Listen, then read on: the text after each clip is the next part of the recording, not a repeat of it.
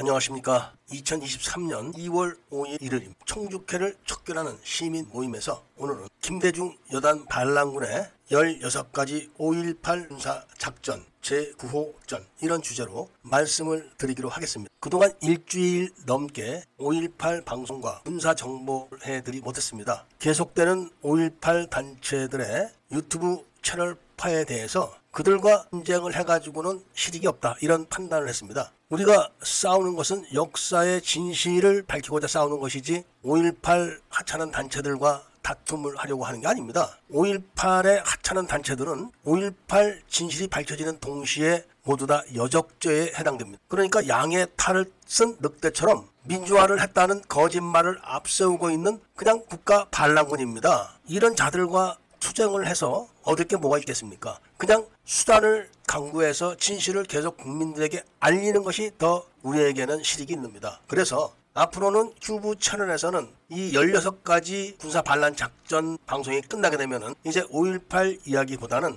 5.18 단체들이 그동안 42년 동안 5.18 왜곡을 하면서 민주화라고 했던 가짜 선전 선동 영상들에 대한 반박 영상만 방송을 해드리고 5.18 진실에 대해서는 네이버 밴드 채널에서 코페스 TV란 채널을 만들어 가지고 실시간으로 작게 8058 강의를 해드리면서 질문을 받고 답변을 하고 토론을 하는 시간을 갖는 것이 유익하다고 판단했습니다. 그래서 군사 정보만 튜브로 방송을 하고 5.18 방송은 네이버 밴드 채널에서 한다는 말씀을 드리면서 오늘 내용을 말씀드리도록 하겠습니다. 아홉 번째 작전이 바로 도총합 집단 발표입니다. 그동안 저도 신동국 중위를 만나기 전까지만 해도 5.18 때 도청합회 집단 발표가 1시 반이다 이렇게 생각했습니다. 또는 약간 오차가 있어서 1시 40분이다 이렇게 생각했는데 그게 아닌 겁니다. 그러니까 저 같은 역사를 연구하는 전문가들도 깜빡 속게 만든 사람들이 바로 지금 내로라고 하는 5.18 역사 전문가들이요. 그 사람들 말만 듣고 그리고 수사 기록만 보다가 보니까 도청 앞에 집단 발포가 1시 반이나 1시 40분이었다. 이렇게 다들 알고 있었는데 그게 아니라 바로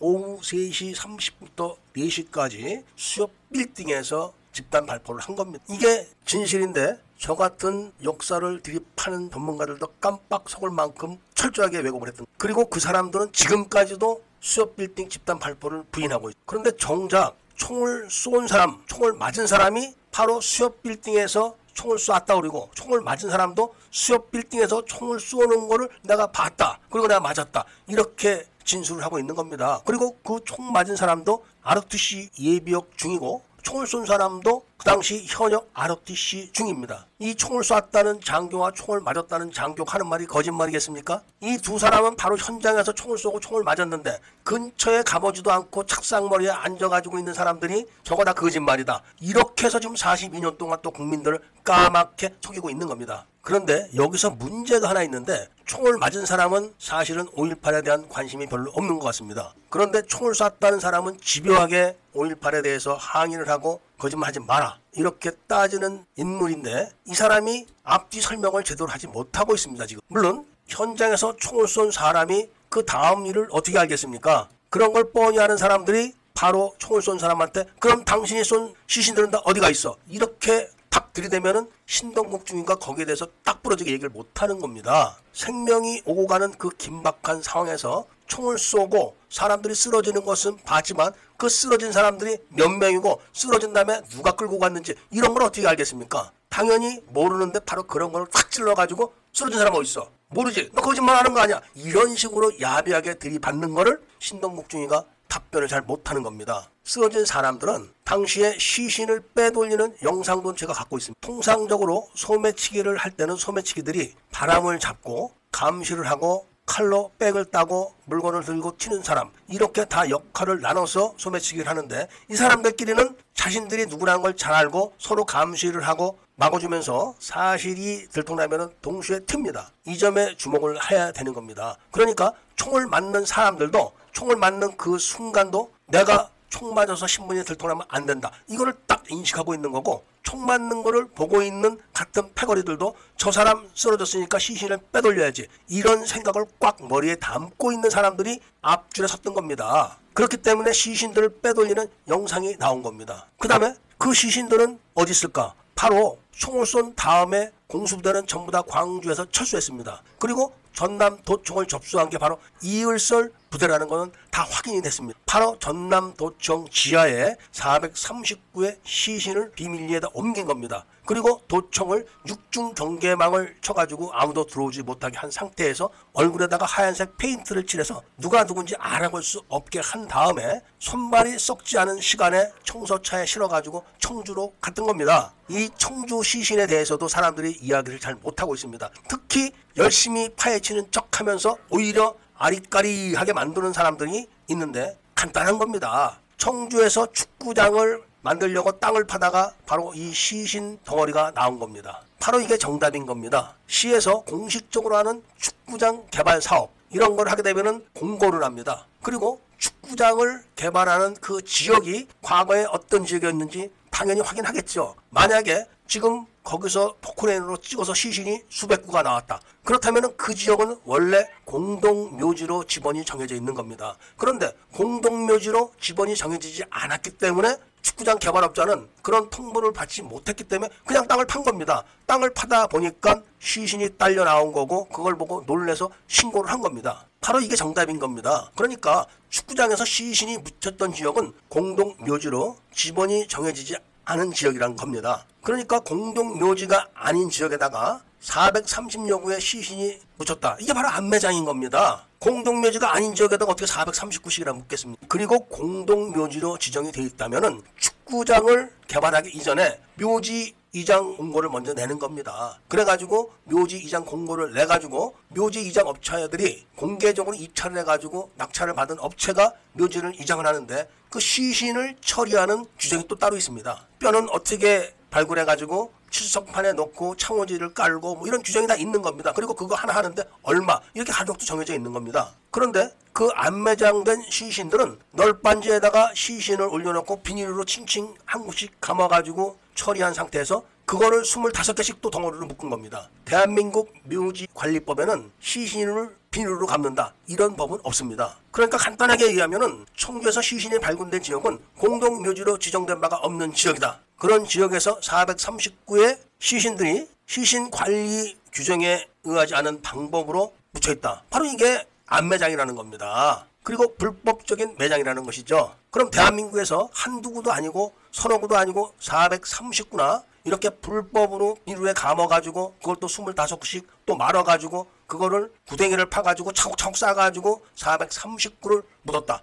이런 매장법이 어디 있습니까? 바로 이것만 따지면 되는데 그저 짜고 치는 식으로 감론 을박으로 시간을 끌고 넘어가 버린 겁니다. 신동국 중위가 이런 대처 능력이 취약한 겁니다. 신동국 중위는 내가 총을 쐈다 이렇게 주장하는 사람이지 내가 시신을 어디다 묻었다 이런 거하고는 관계가 없는 사람인데 질문을 하는 연구가들이 또는 질문을 하는 장성들이 너 그 시신 어디다 놨어? 이렇게 물어보는 그 자체가 아주 반역적인죠. 똑같은 예가 하나 있었습니다. 얼마 전에 5.18 진상규명조사위원회에서 DNA 특수공법으로 안매장한 시신을 발굴했다. 이렇게 해서 막 기사에 나고 했었습니다. 제가 유튜브 방송으로 그거를 부인을 했습니다. 시신을 발굴했다는 그 묘지는 5.18 이전에 오래전에 있었던 그런 묘지인데 어떻게 5.18 때 죽은 사람이 거기가 있냐? 그러면은 5.18 때 죽은 사람을 옛날에 있던 무덤을 수백 구가 뼈다구만 남아있는 무덤을 다 파헤쳐서 중간쯤에다가 5.18 때 죽은 사람을 거기다 묻어놓고 썩게 만든 다음에 다시 뼈를 쌓아놓고 그걸 발굴했다는 이야기인데 그게 가능합니까? 라는 방송을 한 다음에 국회 국정감사장에서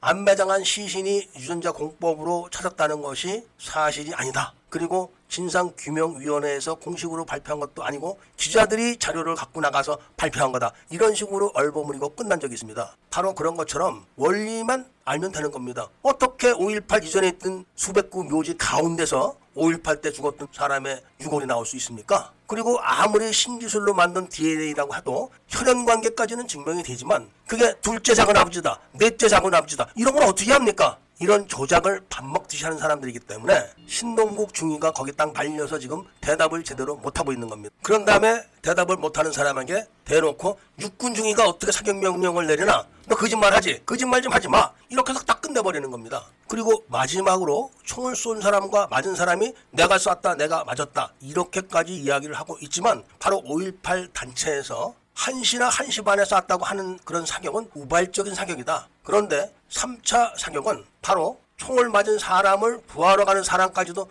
조준 사격을 했다. 이거는 도저히 묵과할 수 없는 사격이다. 이렇게까지 이야기를 하는데 그런 얘기는 싹 빼놓고 물어보는 거죠. 그러니까 5.18 기념재단에서도 1차 사격, 2차 사격, 3차 사격 이런 이야기를 하는 것은 수협 빌딩에서 총을 쐈다는 걸 알고 있다는 이야기입니다. 이거를 신동국이가 제대로 이야기를 못하는 겁니다. 제대로 표현을 못한다고 해서 역사적 진실이 사라지는 것은 아닙니다. 그리고 오늘 방송은 16가지 군사 작전에 대한 이야기를 하는 것이기 때문에 더 구체적인 이야기는 나중에 수협 빌딩 집단 발표를 다룰 때 세세하게 설명을 드리겠습니다. 그러니까 5.18에 대한 연구를 하시는 일반 국민들께서는 그동안 5.18의 대가다 어쩌다 이런 사람들 말 들으면 안 되는 겁니다. 신동국 중위는 그래도 금융기관에도 근무를 했고 현재는 목사님입니다. 목사가 신부님 사람이 거짓말을 이렇게 심하게 할 수 있겠습니까? 단지 자신이 겪은 일만 이야기를 하다 보니까 그 후에 발생됐던 일에 대해서는 전혀 자료를 갖추지 못했기 때문에 답변을 못하는 것 뿐입니다. 그렇다고 역사의 진실이 달라지는 건 아니지 않습니까? 오늘이 9호 방송이 나가는 거니까 앞으로 일곱 번의 방송을 한 후에는 5.18 이야기는 유튜브로는 하지 않겠습니다. 당연히 유튜브를 왜곡했던 5.18 단체들의 영상을 하나하나씩 부탁해서 나중에 그 사람들 오발할 자료로 활용할 수 있도록 해 놓겠습니다. 그리고 바로 네이버 밴드에서 코페스 TV를 검색하셔가지고 등록을 해 놓으시는 작게 80518 강의를 직접 들으시고 질문과 토론에도 같이 동참하실 수가 있다는 말씀을 드리면서 오늘 이야기를 마치고자 합니다. 이미 북한군 시신이 증명이 됐기 때문에 5.18 단체들의 지금 행위는 공연물에 불과한 겁니다. 끝난 겁니다. 5.18 진실 이미. 단지 절차만 남은 것이고 그 절차가 진행되는 데 있어서 집단적 힘에 의한 반발만 있을 뿐이지 많은 국민들이 알수록 그런 집단적 반발은 무력화가 더 빨리 된다는 점을 말씀하고 많은 분들의 협조와 지원 그리고 후원, 호응 이런 거를 바라면서 오늘 이야기를 들어주신 데 대해서 감사드립니다.